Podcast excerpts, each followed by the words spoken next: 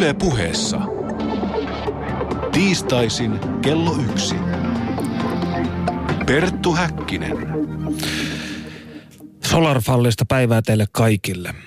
Minä olen Perttu Häkkinen. Prometeus oli tulen ihmiskunnalle tuonut titaani, jonka Zeus kostoksen aulasi korkealle kaukaisen vuoren seinämään. Siellä kotka hyökki joka päivä hänen kimppuunsa ja nokki hänen maksaansa. Aina yöllä maksa kuitenkin kasvoi takaisin, eikä titaanin kärsimyksille ollut tulla loppua laisinkaan. Tänään me käsittelemme tarunhohtoisen filosofi Robert Anton Wilsonin, joka itseään tituleerasi sissi-ontologiksi. Hänen klassikkoteostaan Prometheus nousee, joka 32 vuotta ilmestymisensä jälkeen on vihdoinkin kääntynyt suomeksi. Puhumme myös hivenen laajemmin käsitteestä nimeltä itseapukirjallisuus ja kuinka se suomalaisen yhteiskuntaan näinä päivinä vaikuttaa. Kanssani studiossa toinen teoksen suomentajista, neurosysteemi ja rakkausaktivisti Henri Wistbacka. Lämpimästi tervetuloa. Morjes. Täytyy sanoa, että tämä sinun ö, itsellesi antama titteli on vähintäänkin yhtä jännittävä kuin tämä Wilsonin sissi-ontologi. No, lähdetään perusasioista liikkeelle. Ö, seuraa siteeraus. Tämän kirjan tarkoituksena on vapauttaa meidät täyteen pituuteemme, ottaa aivokapasiteettimme kokonaisuudessaan käyttöön. Näin siis Wilson totesi pompöösisti vuonna 1983. Tämä kuulostaa kiehtovalta. Miten Prometheus nousee, aikoo sen tehdä? Mikä on teoksen ydinsanoma? No Wilson niin kuin ajattelee, että, että ihmisen ikään kuin sellaisia apinamaisia ehdollistumia on mahdollista havainnoida, niistä on mahdollista tulla tietoiseksi ja niitä pystyy sen kautta sitten hakkeroimaan, uudistamaan, päivittämään. Ja tota,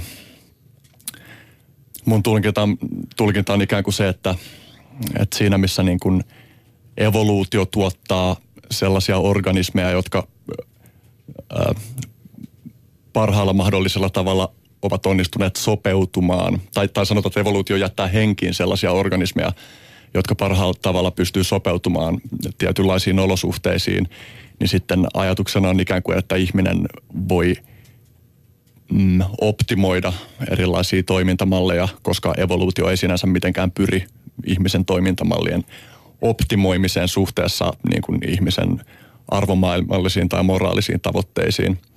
Ja tota, Wilson niin kuin tässä kirjassa esittelee niin kuin erilaisia malleja siitä, että miten – omista apinaehdollistumista pystyy tulemaan tietoisemmaksi ja, ja miten, niitä, miten niitä pystyy purkamaan. Ja esimerkiksi niin kuin yksi kirjassa monesti toistuva keino on se, että Wilson esittää harjoituksena, että kokeile asettua jonkun täysin omastasi poikkeavan ajatusmaailman kantavan ihmisen saappaisiin. Vietä päivän natsina, yritä ajatella, miten natsi ajattelee. Vietä päivä konservatiivi kristittynä, ajattele, miten konservatiivi kristitty ajattelee. Jos oot taipuvainen uskomaan yliluonnolliseen, niin tilaa vuoreksi Skepsiksen jäsenlehti ja lue sitä ja yritä parhaas mukaan ottaa tosissaan sen tarjoama maailmankuva. Eli laajassa mielessä voisi sanoa, että kyse on siis itse itselleen suoritetusta aivopesusta ja sen hmm. metodeista.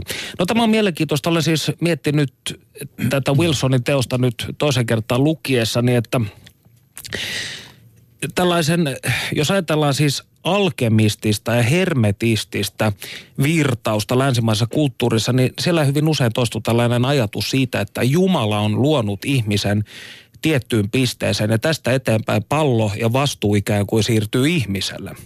Ja mielestäni tässä, siis Wilsonhan käyttää hyvin tällaista, ei, ei edes tieteellistä pelkästään, vaan jopa tällaista science fiction termistöä, niin mielestäni tämä sama eetos ikään kuin ikään kuin esiintyy tässä sekä samoin myös uudessa tai modernissa transhumanistisessa liikkeessä, jossa tätä ihmisen henkisfyysistä evoluutiota pyritään jouduttamaan. Oletko samaa mieltä? No joo, kyllä tämä tuntuu olevan Wilsonin, Wilsonin käsitys. Mulla itsellä kalskahtaa aika paljon korvaan tuon käsitteen evoluutio käyttäminen niin kuin siinä mielessä, että, että siinä kun ihminen alkaa ottaa ikään kuin ohjaa oman kulttuurinsa kehittymissuunnista tai oman henkilökohtaisen persoonallisuutensa tai persoonallisen narratiivinsa kehityssuunnista, ää, niin siinä on aika erilaisesta mekanismista kyse kuin, kuin evoluutios. Mutta joo, kyllä mä näkisin, että, tai Wilsonille nimenomaisesti mun mielestä – vaikka mun on vaikea sanoa, että kun hän välillä käyttää sellaista sanaa evoluutioon liittyen kuin suunnitelmallisuus, niin mä en kuitenkaan ymmärtäisi, että Wilsoni tarkoittaa mitään semmoista intelligent design-tyyppistä tai kreationismi-tyyppistä suunnitelmallisuutta. Hän puhuu siitä, että, että kyseessä ei ole niin kuin mikään semmoinen, tai, tai eräs kohtaa tässä kirjaa hän sanoi, että, että kyse ei ole tietoisesta luoja-olennosta, vaan niin kuin ikään kuin tällaisesta luomisprosessista, joka on päihtynyt omasta itsestään. Mutta selvästi Wilsonilla ja myös Lierillä, jonka juttuihin Wilson paljon pohjaa, niin on tällainen tietty niin kuin teleologinen pohjasävy, että ajatellaan, että ikään kuin evoluutio olisi menossa johonkin suuntaan. Niin mä mietin, että, että olisiko Wilson, jos se nykyään olisi vielä hengissä, niin olisiko se päivittänyt esimerkiksi ajatuksiaan enemmän siihen suuntaan, mikä on niin kuin moderni tulkinta, tai siis kyllähän tämä nyt on vuonna 1983 ollut, ollut varmasti niin kuin jossain määrin valtavirta, että, että evoluutio on ikään kuin sokea prosessi, joka vaan sattuu tuottamaan sopeutumiskykyisiä olentoja ja sitten, sitten tämän seurauksena on niin kuin syntynyt ihmislaji, joka on kehittänyt kyvyn arvioida moraalisia kysymyksiä ja, ja arvioida sitä, että mihin, mihin suuntaan me ollaan menossa. Mutta riippumatta siitä, että allekirjoittaako näitä niin kuin Wilsonin teleologisia – ajatuksia, niin, niin kyllä, joo, kyllähän tämä on niin kuin, myös tämän, kun mainitsit transhumanismin, niin kyllähän Wilsonilla on selvä semmoinen transhumanistinen, teknologia-optimistinen pohjavire. Ja mun mielestä on mielenkiintoinen ajatus, että, että, että transhumanismi, vaikka tällä Kurzweililaisittain onkin itse asiassa niin kuin 2000-luvulle päivitetty versio sellaisesta kristillisestä eskatologiasta, tai toisaalta niin kuin ihmisen historiassa on kautta aikain toiset on niin kuin odottanut, että tulee joku niin kuin lopullinen tuho, apokalypsi, ja sitten toiset on odottanut, että tulee jonkinlainen paratiisi. Vesimiehen aika, tai miksi sitä nyt ikinä halutaankaan sanoa. Ja että, että, että, että mä oon niin kuin tulkinnut, että tässä on niin kuin ihan psykologisesta näkökulmasta, niin että on jotain todella perustavanlaatuista ihmispsykologialle, niin kuin ehkä reaktiona siihen, että, että ihmisten on vaikea niellä sitä, sitä ajatusta, että me oltaisiin vaan kuolevaisia tämän yhden ainoan kerran eläviä olentoja, niin mä, mä voisin kuvitella taas niin kuin aihepiiri, jos olisi kiinnostava niin kuin tutkia enemmänkin, että, että mitä asiasta on sanottu, mutta että mä oon itse tulkinut, että tämä voisi olla sen reaktio, reaktio. Ja ehkä jopa defenssi siihen sietämättömyyteen, että mitä on olla vain satunnainen kuiskaus, niin kuin Mika Rättö sanoo. Kyllä, heitettynä kylmään universumin koneeseen, mm. joka ei välitä. No, Wilson erässä näistä harjoituksista pyytää lukijaa ottamaan tämän kirjan kätensä ja katselemaan sitä ja miettimään, minkä kaikkien prosessien myötä tämä kirja on päätynyt minulle. Miksi minä haluan lukea tällaista kirjallisuutta? Mitä minä oletan tästä saavani? Minä aion nyt kysyä sinulta tätä samaa. Miksi Prometheus nousee on sinun mielestäsi tärkeä teos ja mitä se on sinulle antanut? Joo, tota, Musta tuntuu, että, että yksi tärkeimpiä, mä oon siis lukenut tämän joskus, joskus viime vuosikymmenen loppupuolella varmaan ensimmäistä kertaa. Ja yksi niin kuin tärkeimpiä semmoisia mukaan jääneitä juttuja, mikä ei tietenkään pelkästään tästä kirjasta, mutta mitä tämä kirja kuitenkin on hyvin iskostanut omaan päähän, on se, että, että miten erilaisissa tilanteissa on mahdollista ää, tai miten erilaisia tilanteita on mahdollista havainnoida tosi monenlaisista eri perspektiiveistä sekä sillä tavalla, että jos on mun ja toisen ihmisen välillä vaikka jonkunlainen konflikti käynnissä, niin mä voin yrittää asettua sen toisen ihmisen asemaan, että sitten mä voin myös niin kuin itsekin nähdä, että mä pystyn itsekin omia eri arvojani tai omia eri argumenttejani painottamalla hahmottamaan erilaisia tilanteita lukemattomilla erilaisilla tavoilla. Ja esimerkiksi kun mä teen elantoa niin pääsääntöisesti katusoittajana, niin siellä aika usein tulee erityisesti kännisten ihmisten kanssa kaikenlaisia ää, kitkatilanteita. Niin niissäkin tilanteissa, joissa musta tuntuu... Anteeksi, että... nyt on ihan pakko kysyä. Mi- miksi näitä kitkatilanteita tulee? No yksi on varmaan ihan vaan se, että, että jengi vituttaa, että joku tyyppi mölissä jossain kadun kulmassa. ehkä jotkut on kateellisia, ehkä jotkut vaan ihan vilpittömästi kokee, että mä oon paska. Ehkä jollain on vaan paskapäivä. Mutta mut näissä tilanteissa, vaikka musta tuntuu, että joku ihminen käyttäytyisi täysin mulkkumaisesti ja mä saatan niin kuin hyvinkin kipakasti suojella siinä omaa tilaani ja, ja niin kuin torjua mahdolliset pääsääntöisesti psyykkiset niin kuin, hyökkäykset, eli niin kuin vittuilun tai, mm.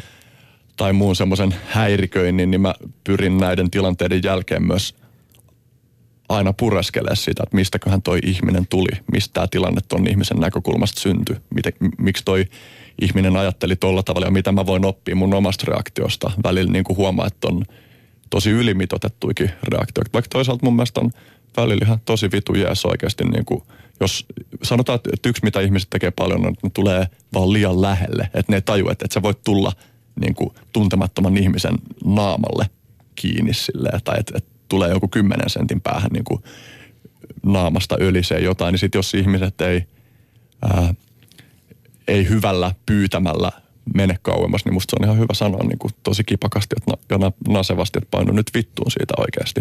Mutta et, et, et, niin kuin palatakseni kysymykseen, niin, niin yksi keskeinen juttu, mitä tämä kirja on antanut, on just niin kuin jotenkin inspiroinut etsimään erilaisia perspektiivejä jäsentää erilaisia konflikteja ja sama niin kuin pätee esimerkiksi kaikenlaiseen yhteiskunnalliseen keskusteluun, niin kuin vaikka sanotaan niin kuin valtion kontrolli tai deregulaatiokeskustelu tai, tai esimerkiksi mulle sukulaisen kautta läheinen Palestiinan ja Israelin välinen konflikti, niin mä, niin kuin, mä pyrin paljon siihen, että mä en tarpeettomasti ottaisi turhan jyrkkiä positioita asioissa, jos mulla on mahdollisuus oikeasti kuunnella eri osapuolten näkemyksiä. Että tää on niin kuin, ja mä näen, että tämä on niin kuin meidän tämän päivän maailmassa tosi tärkeää, että ihmiset saa inspiraatio ja työkalua tällaiseen, koska on niin paljon semmoista, että ihmiset haluaa ottaa jyrkkiä kantoja. Maahanmuuttokeskustelu on mun mielestä yksi juttu Suomessa, missä on niin kuin tietynlaista ääripäisyyttä tosi paljon. Tietynlaista. siis, siis täytyy sanoa, kun on katsonut tätä hyvin läheltäkin esimerkiksi sosiaalisen median ilmapiiriä viimeisen vuoden aikana, niin täytyy sanoa, mielestäni jokaisen suomalaisen kannattaisi lukea tämä Wilsonin teos. Ja tämä nyt ei ole mikään maksettu mainos, tämä on rehellinen mielipiteeni. No, Prometheus nousee, niin se perustuu pitkälti psykologi Timothy Learin, jota Nixon aikanaan nimitti maailman vaarallisimmaksi ihmiseksi, hänen kahdeksan aivopiirin malliinsa. Jos voit kuulijoille jotenkin ähm, alta viidessä minuutissa kertoa näistä kahdeksasta aivopiiristä, koska jos tätä mallia ei millään tavoin sisäistä, niin myöskin tämä ohjelma on täysin hukkaan heitettyä aikaa. Mm, joo, eli tota, Wilsoni on tosiaan niin kuin Lierin ajatusten pohjalta ö, esittelee tässä kirjassa tällaisen mallin, jossa ihmisen aivotoiminta tai hermotoiminta jaetaan kahdeksaan osaan. Ja Wilson painottaa monen kertaan, että tämä on malli, tämä ei ole mikään absoluuttinen totuus. Ihmisaivossa ei hänen käsittääksensä todellisuudessa ole mitään tiukasti jaettavaa kahdeksaa eri osiota, jotka toimisivat tällä tavalla, mutta tämä on niin kuin malli jäsentämiseen ja tämä malli, malli myös niin kuin lainaa esimerkiksi Freudilta ja Jungilta juttuja. Ja nämä niin kuin neljä ensimmäistä piiriä on tämmöiset niin kuin perinteikkäämmät, joita just esimerkiksi edellä mainitut on käsitellyt ja jotka on niin kuin modernissa psykologiassa niin kuin ilmiöinä – hyvin tunnettu, vaikka se jäsennys ei olisikaan tarkalleen sama, sama, kuin, sama kuin Wilsonilla tässä kirjassa. Mä en niin kuin ota kantaa siihen, että missä määrin nämä on yhdenmukaisia niin kuin modernin psykologia ja vaikka kognitiotieteen käsitysten kanssa. Mutta musta ja tuntuu, siihen meillä ei tässä vaiheessa ole aikaakaan. Mm, tämä on paljon, on paljon käytännöllistä, mutta no ehkä mä käyn nämä lyhyesti, lyhyesti läpi. Kiitos. Eli ensimmäinen piiri liittyy siihen, että mikä on yksilön peruskokemus maailmasta, eli missä määrin maailma näyttäytyy uhkaavana, missä määrin turvallisen paikkana, eli lähestyy vai pakene, fight or flight. Sitten toinen piiri käsittelee muun muassa lau- laumahierarkiaa, eli mikä on yksilön paikka lauman nokkimisjärjestyksessä. Tämä piiri jäsentää niin kuin ihmisen kokemusta itsestään ja muista, semmoista niin kuin perustavanlaatuista, että koeks mä itteni okoks, koeks mä muut, muut ihmiset okoks. Ja tähän liittyvät nämä isänmaalliset ja uskonnolliset tunteet esimerkiksi. Joo, joo voimakkaasti. Eli, eli just semmoinen ihmisen perusidentifikaatio laumaan, laumaan. Ja sitten just se, että, että, että myös nämä laumahierarkiat, jotka tietysti ainakin kaikenlaisilla nisäkkäillä syntyy spontaanisti, vaan niin kuin kummemmin sitä pähkäilemättä. Eli kun niin kuin nisäkkäitä päätyy samaan tilaan, niin, niin tietyt yksilöt on dominoivampia ja tietyt on submissoituvampia. No kolmospiirissä on sitten kyse maailman jäsentämisestä ja kategorisoinnista kielen keinoin.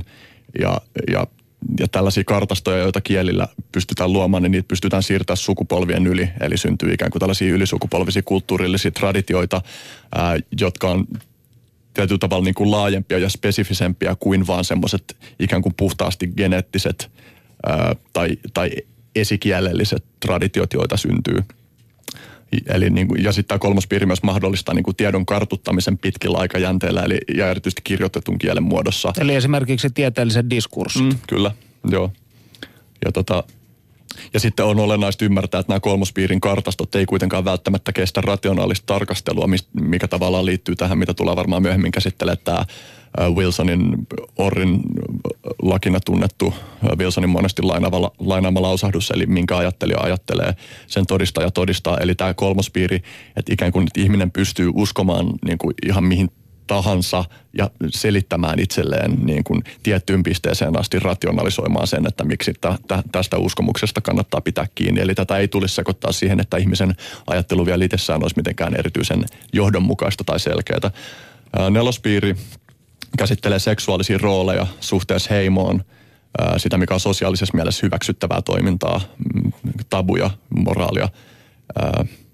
Ja niin kuin tämän, ajatella, että tämä nelospiiri erityisesti pääsääntöisesti leimautuu murrosjässä ensimmäisten seksuaalisten kokemusten yhteydessä. Mm.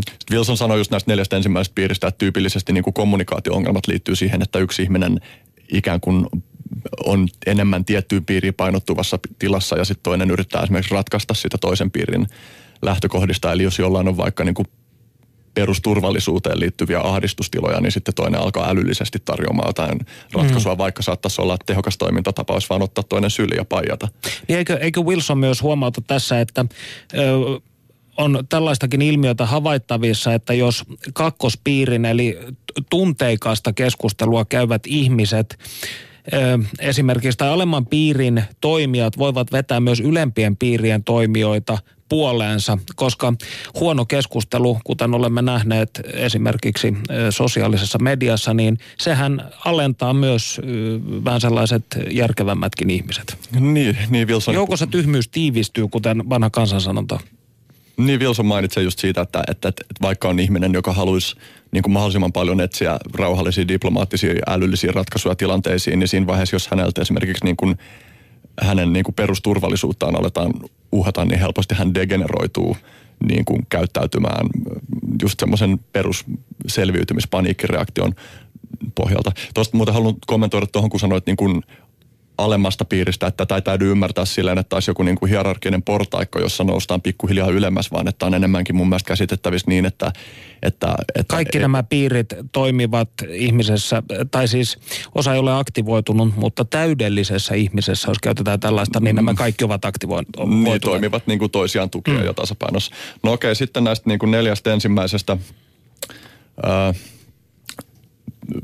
jotka niin kuin on ikään kuin enemmän valtavirtakäsitysten kanssa yhteen, yhdenmukaisia, niin sitten Wilson siirtyy näihin neljään seuraavaan. Ja näissä tulee muun muassa niin kuin hänen semmoinen teleologinen ajattelunsa, jota, jota mun tuntuu ainakin henkilökohtaisesti tosi vaikealta niellä, mikä oli tosi kiehtovaa tämän kirjan kääntämisessä, koska tämä on mun mielestä niin kuin, niin kuin mä kirjoitin, kirjoitin, kun mainostin tätä haastattelua Facebookissa, että nerokas ja paikotellen pöhkökirja, niin, niin kuin, että mun mielestä se oli tosi nautinnollista – pureutua niin intohimoisesti sellaiseen ajattelijaan, jonka läheskään kaikki ajatukset ei sitten kuitenkaan kolahda itselle, mutta joista niistäkin saa kuitenkin niin kuin ajatuksen ruokaa.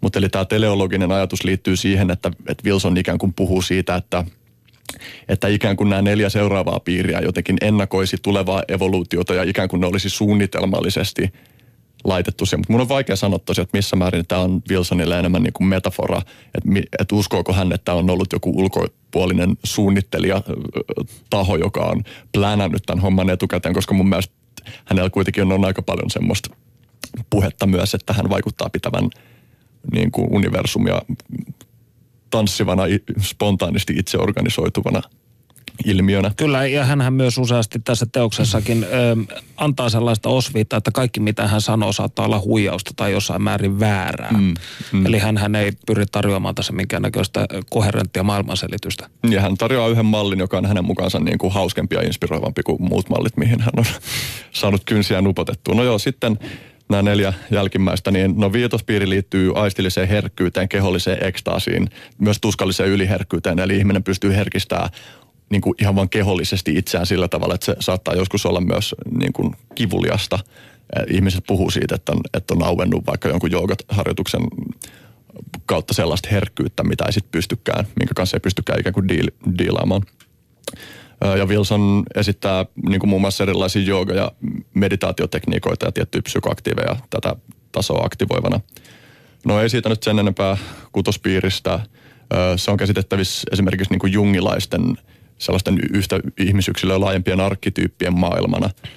Ja, ja, Jumalten maailmana, jos käytetään tällaista vanhahtavaa termiä. Mm, joo, ja tota... Geneettisen perimän. Mm. Ja, ta, ja tässä niin kuin, mun perspektiivi on se, että, että tässä piirillä tietyllä tavalla Wilsonin puheessa on kaikista eniten semmoista sävyä, mitä ehkä joku skeptikko voisi sanoa niin kuin pseudotieteelliseksi, kun hän puhuu jostain DNA ja RNA välisestä dialogista ja, ja tapping into mm, ja niin edelleen. Mutta että et, jos tämän ajattelee niin kuin olevan metafora niin kuin ilmiölle, joka nyt kuitenkin niin kuin mun mielestä on ihan käytännöllinen malli kuvaamaan tiettyä ihmispsykologian puolta, eli että, että on tällaisia arkkityyppejä, joiden kautta ihmiset jäsentää – jäsentää maailmaa ja että ne niin kuin myytteenä voi antaa ihmisille niin kuin voimaa ja inspiraatiota jäsentää omaa henkilökohtaista subjektiivista elämäänsä, niin kyllä, kyllä tässä on mun mielestä niin kuin, ihan niin kuin käyttökelpoisuutta.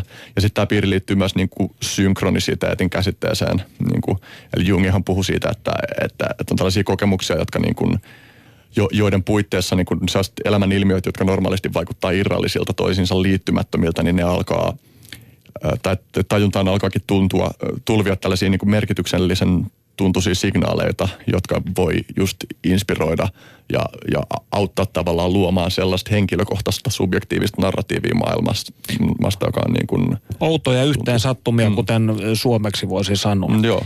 Mitä sitten se, seitsemäs ja kahdeksas piiri, niin mikä on näiden keskeinen tehtävä? Joo, eli tota, tämä seitsemäs piiri, Wilson kutsuu tätä metaohjelmointipiiriksi. Ja tässä on niinku ajatuksena ikään kuin se, että ihminen tulee tietoiseksi näiden muiden piirien toimintamekanismeista ja alkaa oppia menetelmiä, joilla näitä pystytään tietyllä tavalla niin kuin ohjailemaan tai päivittämään tai just hakkeroimaan. Ja esimerkiksi niin kuin mistä nyt alkaa niin kuin näinä päivinä olla jo tieteellistäkin näyttöä, että erilaiset mindfulness-tyyppiset tekniikat niin kuin auttaa hahmottamaan sitä, että esimerkiksi miten erilaiset emotionaaliset reaktiot tietynlaisissa tilanteissa nousee sekä niin kuin psyykkisesti että ihan kehollisina ilmiöinä ja miten niin kuin hengittämisellä esimerkiksi pystyy mm, Mä oon käyttänyt semmoista metaforaa, että, että, että ikään kuin, että sä oot sä oot jossain paatissa veden, veden varassa ja sitten myrsky nousee ja pauhaa ja sitten se niin sun paatti alkaa heilua siinä, mutta et hengittämällä pystyy tietyissä tilanteissa ainakin niin tietyllä tavalla rauhoittamaan sen paatin sillä tavalla, että se myrsky siinä ympärillä jatkuu, mutta se paatti pysyykin niin kuin tasaisesti pinnalla.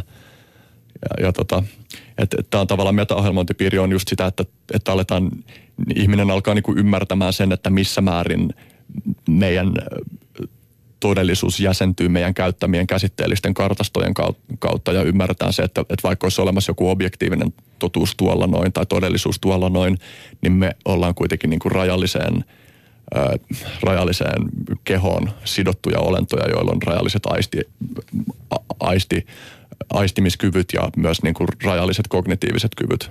Ja, ja niin kuin, että tämän, tämän kanssa niin kuin sinuiksi tulemiseen. No sitten tämä kahdeksas piiri on öö, liittyy sellaisiin kokemuksiin, joissa niin kuin ihmisen yksilöllinen identiteetti tavalla tai toisella luhistuu.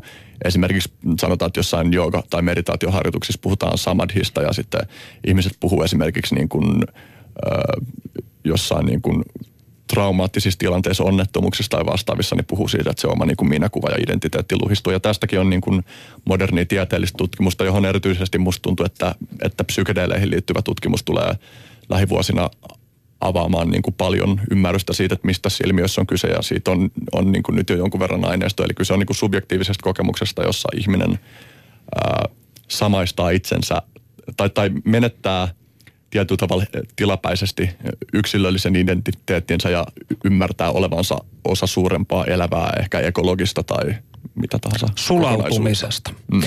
No Itseapukirjallisuutta tavataan pitää individualisoituneen kulttuurimodernina tuotoksena, mutta mielestäni kyse on karkeasta perspektiiviharhasta. Oman lavean tulkintani mukaan vaikkapa Uusi testamentti tai hellenistisen ajan hyvää elämää käsitelleet teokset ovat self-helppiä siinä kuin sisäinen sankarikin. Samoin 1500-luvun jälkeen Euroopassa muotin tulleet grimoirit eli loitsukirjat.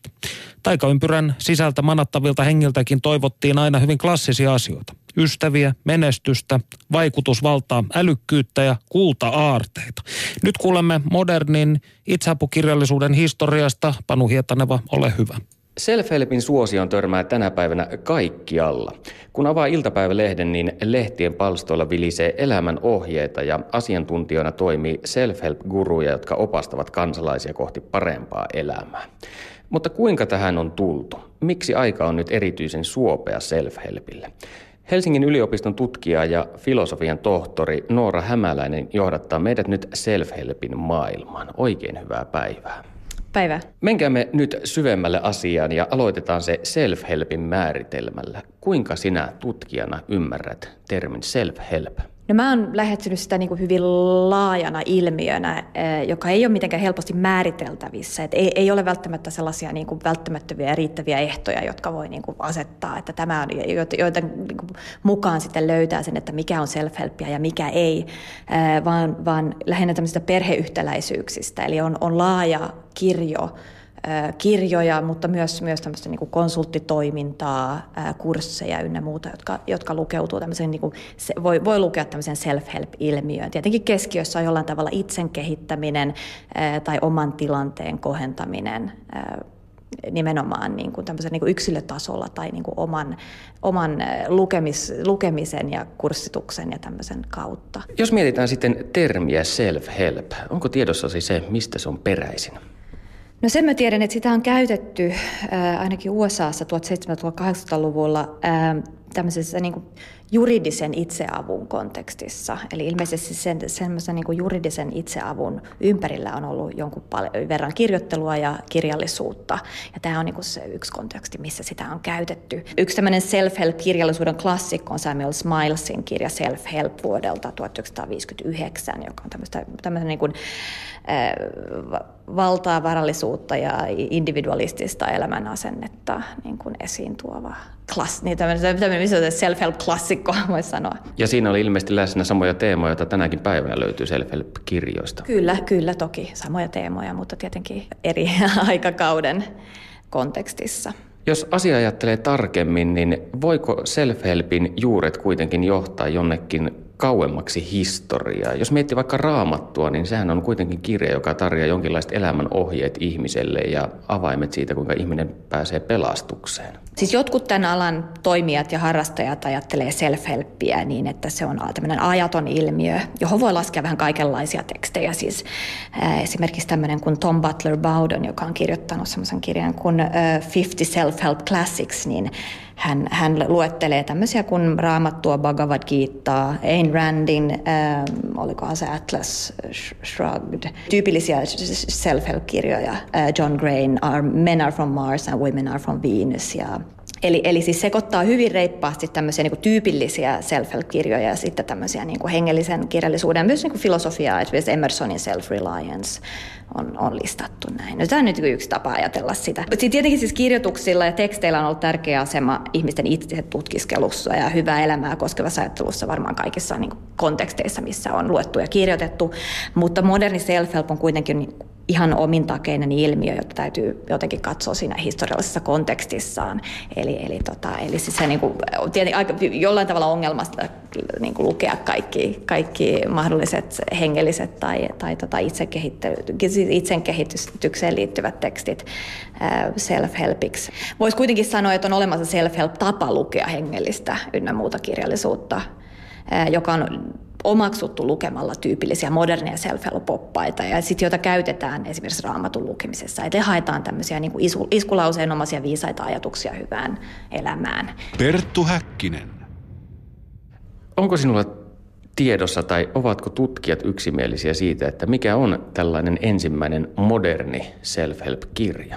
Itse asiassa tutkijat on aika lailla erimielisiä siitä, että miten se historia pitäisi kirjoittaa. Tai sanotaan, että ehkä erimielisiä, mutta että niitä niin kuin tarinoita on aika erilaisia. Että oikeastaan mikä tahansa tällainen, onko se sitten journalistinen, kriittinen opus tai, tai sitten tämmöinen tota, sosiologinen kirja tästä aiheesta, niin yleensä niillä on joku semmoinen syntyhistoria, että miten tähän on tultu.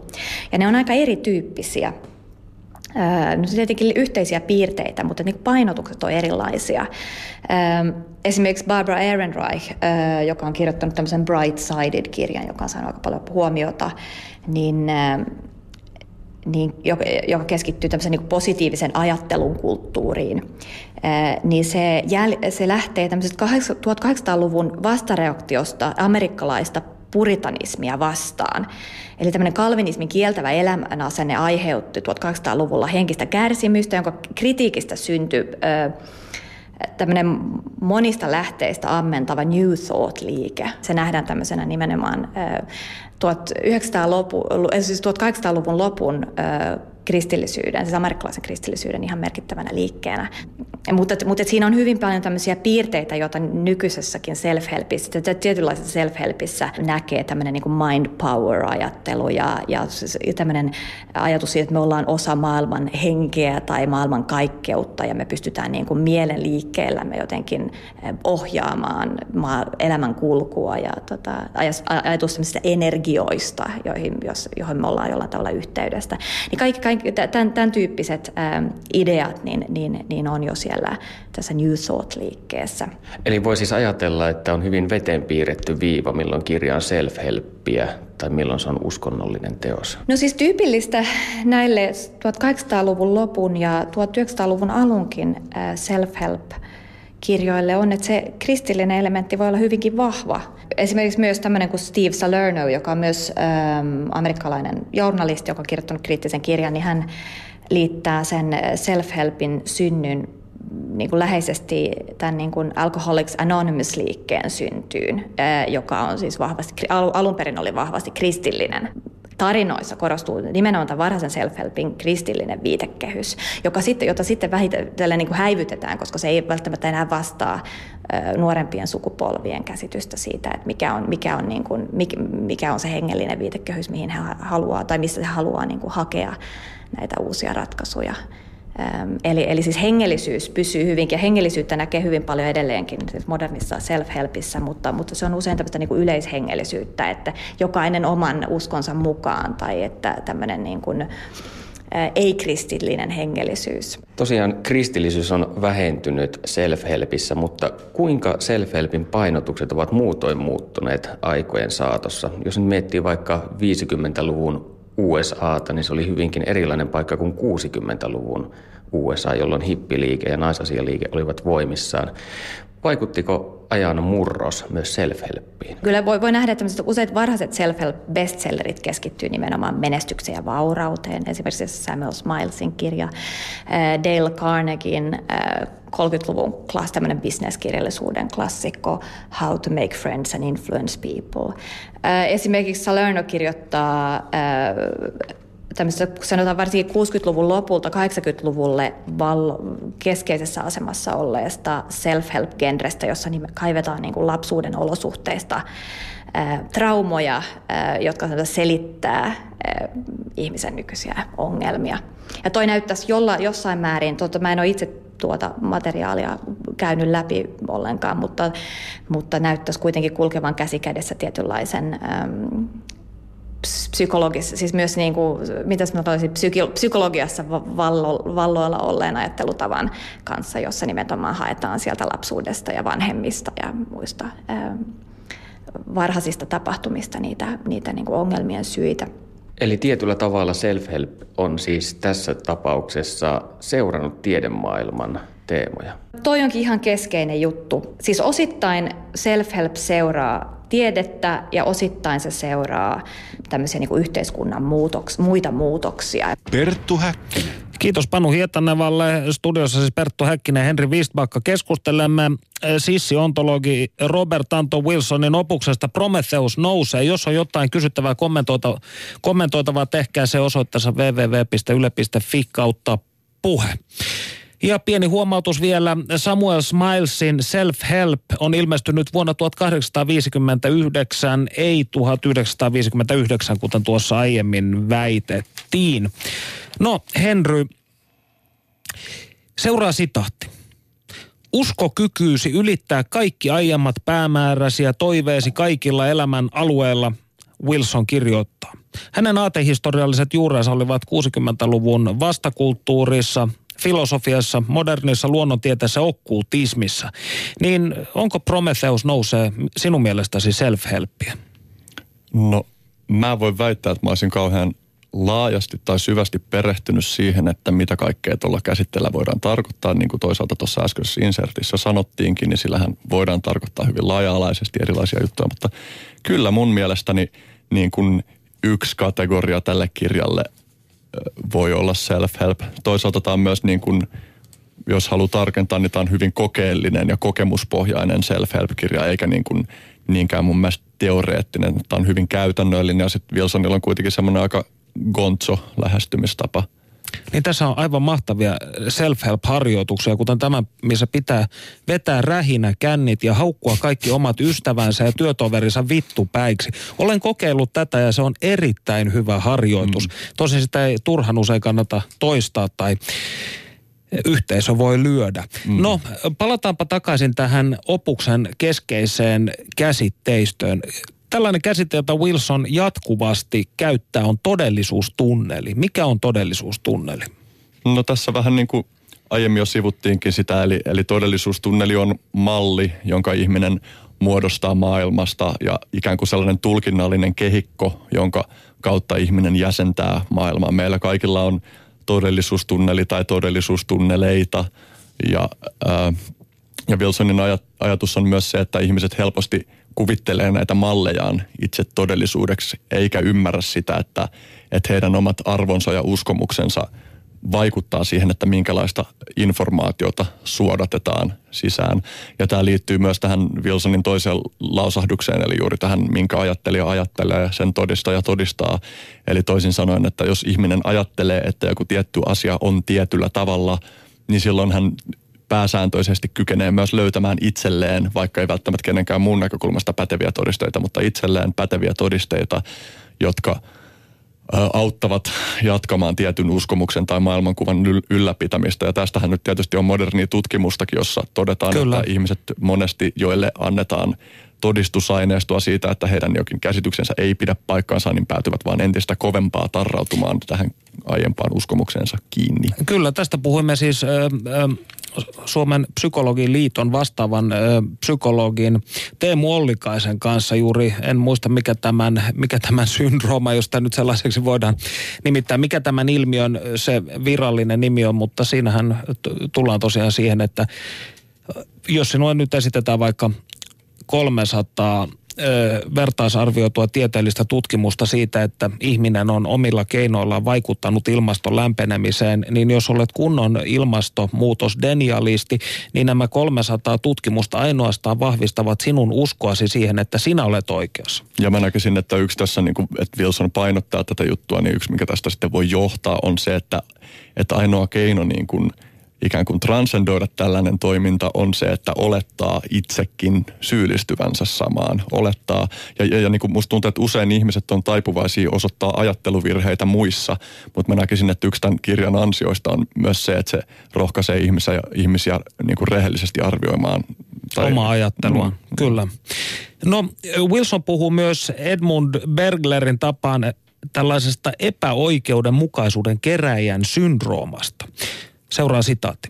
Tällaista leimautumista kantavista naispuolisista tulee radikaali feministejä, miespuoliset ovat vähemmän järjestäytyneitä ja löytävät tiensä äärivasemmistolaisten tai oikeistolaisten marginaaliryhmien pariin. Ja tämä on minun mielestäni, en ole sosiologi, mutta voisi väittää oman empiirisen aineistoni perusteella, että näinhän se vaikuttaa olevan. Niin uskotko Henry, että Wilsonin teos voisi oikein luettuna taas herättää henkiin keskustelun poliittisen kiihkoilun psykopatologiasta?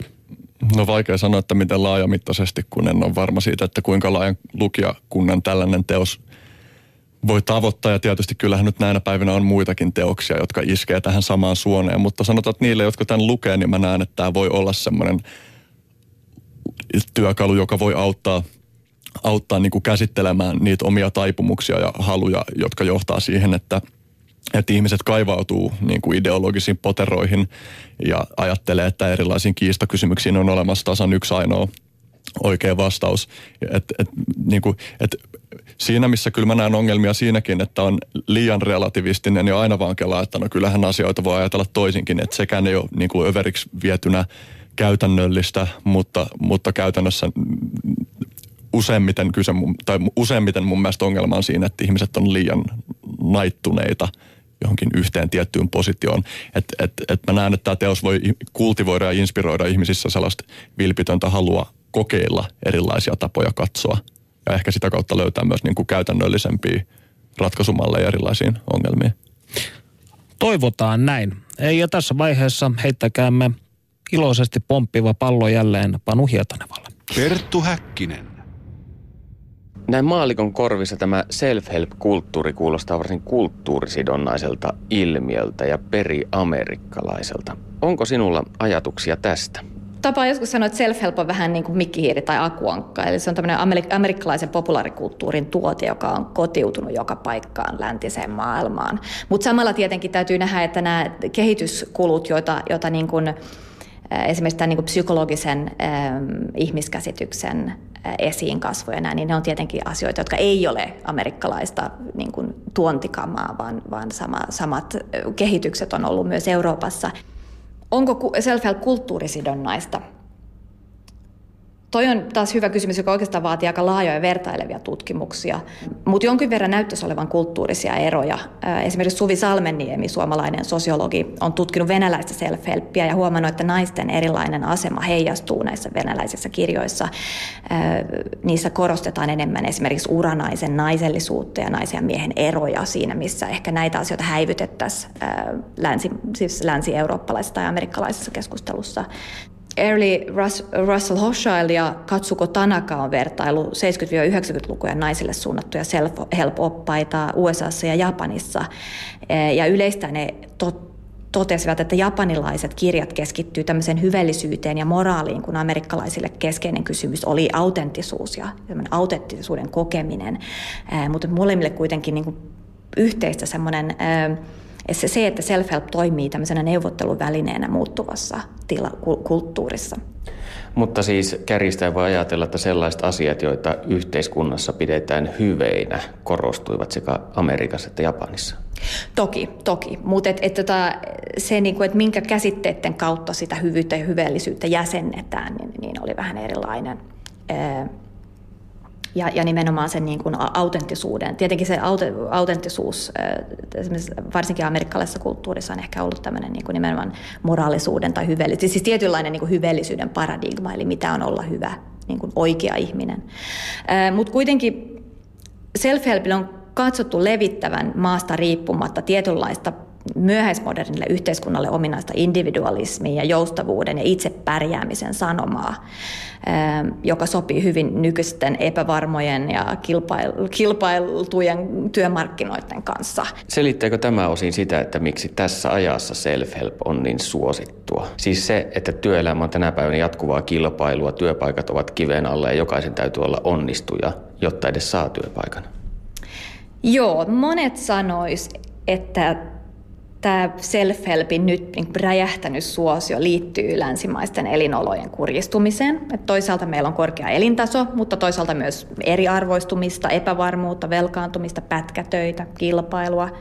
Ajatellaan, että ihmiset hakee self-helpistä ratkaisua olemassaolon ongelmiin, koska esimerkiksi uskonto on hiipunut taustalle ja politiikka näyttää vieraalta ja löydetään sitten tämmöinen niin kuin jollain tavalla eh, kevyt vaihtoehto, joka sitten on, on helposti tarjolla. Mutta täytyy kuitenkin muistaa, että tämmöinen laaja kulttuurinen ilmiö ei välttämättä ole mitenkään selitettävissä. Se on monien tekijöiden summa ja mä niin lähtisin enemmän siitä, että, että niitä erilaisia tekijöitä tai niitä erilaisia elementtejä, mitä tässä niin self-help-kulttuurissa ja meidän niin kuin yleensäkin modernissa tai jälkimodernissa itsekulttuurissa, niin niitä voi seurata niin kuin taaksepäin ajassa. Eli, eli tota, mi, mi, mi, milloin muotoutui moderni ihmiskuva? Jotkut yhteiskuntatieteilijät tai monet lukee self-helppiä niin kuin Michel Foucaultin jalanjäljissä tämmöisen uusliberaalin hallinnan keskeisenä välineenä. Eli ihmiset, tämä on niin kuin yksi tapa, jolla ihmiset pakotetaan tiukkaan itse tarkkailuun ja itse muokkaamiseen. Se on niin kuin uusi, se on tavallaan niin kuin jälkimodernille yhteiskunnalle ominainen hallinnan tapa. Tuossa on hyvin paljon perää, mutta uskollisempaa Foucaultin ajattelulle olisi kuitenkin huomioida, että kiinnostavia yhteiskunnallisia ilmiöitä ei yleensä voi selittää millään tekijällä tai asialla, ei voi selittää, eikä, eikä ne välttämättä ole mitenkään välttämättömiä ää, näiden niin kuin kehityskulkujen päätepisteitä, vaan siis siinä, että jo, jo, siis jo, tämmöinen moninainen yhteiskunnallisesti kiinnostava ilmiö on, on niin kuin monen sattuman summa. Perttu Häkkinen. Ylioppilaslehden artikkelissa pidit hieman ongelmallisena sitä, että self on tullut osa journalismia. Mitä tarkoitat tällä? Siis journalismi on tänä päivänä keskeinen self-help-ajattelun levityskanava. Ja se on ihan luontevaa, luonteva, koska monen journalistin ja lukijan elämässä se on läsnä ja se on, niin kuin, se, se on siinä, niin miksei siitä sitten kirjoiteta. Ja lisäksi tämmöinen niin puolipehmeis lifestyle-materiaali on, olisi nähdäkseni saanut enemmän tilaa medioissa viime vuosina tai vuosikymmeninä. Varmaan siksi, että se houkuttelee lukijoita. Mutta joukossa on kuitenkin aika paljon sellaista materiaalia, joka ei oikein kestä kriittistä tarkkailua ja ja sen tämmöinen ahkera raportoiminen voi kyllä laskea journalismin älyllistä tasoa aika lailla. Entäpä sitten self-help ja työelämä? Olet tätäkin asiaa pohtinut, eli sitä, että kuinka self-help ja työelämä nivoutumat tänä päivänä toisiinsa. Nyt näyttäisi siltä, että työelämä on aika paljon tämmöisen niin kehityseetoksen vallassa, että, että pitää kurssittaa, kouluttaa ja kehittää ja, ja muuttaa. Ja, ja tässä, näissä prosesseissa näyttäisi, että tämmöinen niin kuin self-help-tyyppinen konsulttitoiminta on aika keskeisessä roolissa. Ja sitten myös että, että niin kuin jo, monet johtajat suosii sen tyyppistä ajattelutapaa ja hakee itsekin niitä niin kuin hallin, hallinnon ja johdon ja, ja tota, strategian ideoita nimenomaan tämän tyyppisestä materiaalista. Tämmöiset ohjeet työssä jaksamiseen on usein tämmöisiä niin kuin hyvin self-help-tyyppisiä, eli, eli mietitään sitä, että, että miten, miten, tota, miten työntekijä voi parantaa omaa työsuoritustaan ja riittävä lepo ja ra- säännölliset ruokailut ennemmin sen sijaan, että esimerkiksi ajateltaisiin niitä työolosuhteita, mikä ehkä aikaisemmin on ollut, ollut niin kuin, tä, katsottu tärkeämmäksi, niin kuin hyvä ergonomia ja tämmöiset asiat. Eli siihen on tullut enemmän semmoista niin kuin, ä, itsehallinnan retoriikkaa. Näyttää siltä, että semmoinen niin yksilön vastuun korostaminen on lisääntynyt ä, ja tämmöinen joustavuuden ja liikkuvuuden ihannointi – ja myös se tavallaan, että, että pidetään tämmöistä niin kuin, sanotaan avokonttoreita ja projektityötä pidetään niin kuin dynaamisen työpaikan merkkeinä. Onko mielestäsi jollain tavoin problemaattista, että ihminen joutuu tänä päivänä ottamaan entistä enemmän vastuuta omasta hyvinvoinnistaan? Yksilöiden pahoinvointi liittyy usein ihmisten, siis yksilöiden elämäntilanteisiin. Ja on täysin kohtuutonta ajatella, että työtilanne tai toimeentulo tai sosiaaliset suhteet olisi, olisi jollain tavalla yksilön hallittavissa – että totta kai ihmiset pystyy tekemään asioita niin kuin omalle tilanteelleen usein, ää, mutta, mutta siinä on hyvin paljon sellaista, siis missä tahansa tilanteessa on hyvin paljon sellaista, joka niin kuin riippuu yhteiskunnasta, yhteiskunnan rakenteista, näin edespäin. Sen sijaan, että tarjotaan elämänhallintaa, niin pitää myös kysyä, että miksi elämä on niin vaikeasti hallittavissa. Et onko mindfulness esimerkiksi ratkaisu siihen, että monet korkeasti koulutetut pienten lasten äidit tekee pätkätöitä itkun partaalla? Eli se on selkeästi jollain tavalla niin kuin yhteiskunnan rakenteisiin liittyvä ongelma, jota ei millään tavalla pitäisi, pitäisi niin kuin individualisoida. Viime vuosina on syntynyt self-helpin alalaji nimeltään Science Help. Mitä tämä tarkoittaa? Sillä kai yritetään tarkoittaa sitä, että Science Help tai siis sitä, että, että, tota, että tässä on kyse tämmöisestä niin kuin apukirjallisuuden alalajista, jossa, joka perustuu tieteeseen. Mutta mä sanoisin, että tuo käsite on tavattoman ongelmallinen siinä, miten se antaa ymmärtää, että tieteen käyttö olisi self-helpissä jotain uutta ja erilaista, tai siis siinä science-helpissä. Päinvastoin tieteen käyttö ja mukatieteen käyttö ja tieteellisen retoriikan käyttö on self-helpille ominaisia piirteitä. Eli sen niin kuin science help-käsitteen avulla niin kuin ehkä myydään täysin niin kuin virheellisin perustein äh, ihmisille materiaalia, joka itse asiassa ei mitenkään merkittävästi poikkea siitä, mitä iso osa self-helpistä on ollut jo kauan. Tieteen käyttö ei sinällään tuo uskottavuutta tai asiallisuutta, koska ei tieteellinen tieto itsessään käänny, käänny elämänohjeiksi. Eli siis sen, niin kuin, kyse siitä, että kuinka asiallista joku self-help-kirjallisuus on, niin sitä ei ratkaista sillä, että onko siellä tieteellistä tietoa pohjalla, vaan, vaan siis siinä täytyy katsoa kokonaisuutta, jolloin katsotaan sitten sitä, että mitkä, mit, mikä fakta ja mitkä näkemykset siellä on pohjalla, ja, ja, ja myös se, että miten, miten se kääntyy elämänohjeiksi. Eli kerta kerta kaikkiaan sen kirjoittajan jollain tavalla järkevyys, asiallisuus ja näin edespäin. Perttu Häkkinen. Ja kiitos Panu Hietan Nevalle. Öö, me täällä Henry Wistbackan kanssa vielä hetkisen keskustelemme Robert Anton Wilsonista ja hänen ajattelustaan ja eritoten vastikkään suomennetusta teoksesta Prometheus nousee.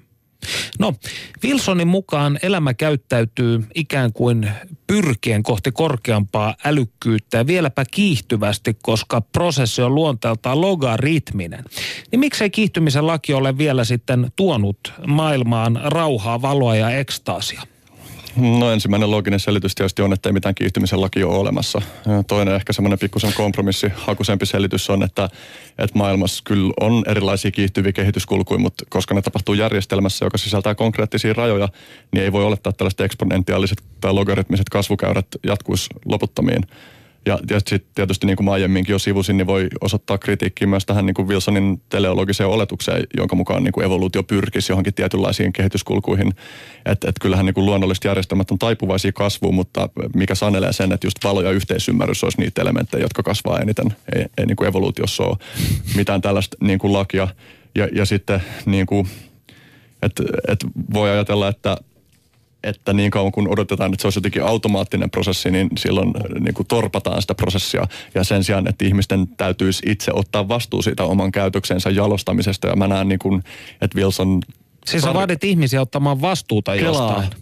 Ajattele sitä. Sietämätöntä. Tota, ja, ja niin, että Wilson niin kuin nimenomaan täällä kirjalla mun mielestä ohjaa siihen, että tsekkaa mitä sä voit itse tehdä itsessäsi ja sen kautta omassa lähiympäristössä, ehkä sitä kautta niin kuin yhteiskunnassa ää, laajemmin. Ja, ja, siis, ja käytännössä niin kuin se, että, että miksi ihmiset ei tee niin, niin on varmaan se, että ei tilanne ole vielä tarpeeksi paska. Mutta sitten jos tilanne menee tarpeeksi paskaksi, niin voi olla, että se ajaa ihmiset niin kuin pakottaa ihmiset oikeasti tsekkaamaan, että mitä mä voin tehdä. Tai, et, et, et ehkä, tai sitten et, tulee tällainen post-apokalyptinen Mad Max-maailma, mm. jossa syödään vyötiäisiä aavikolla. No niitä visioita kannattaa luupata, siis näkee mitä, mitä halutaan välttää.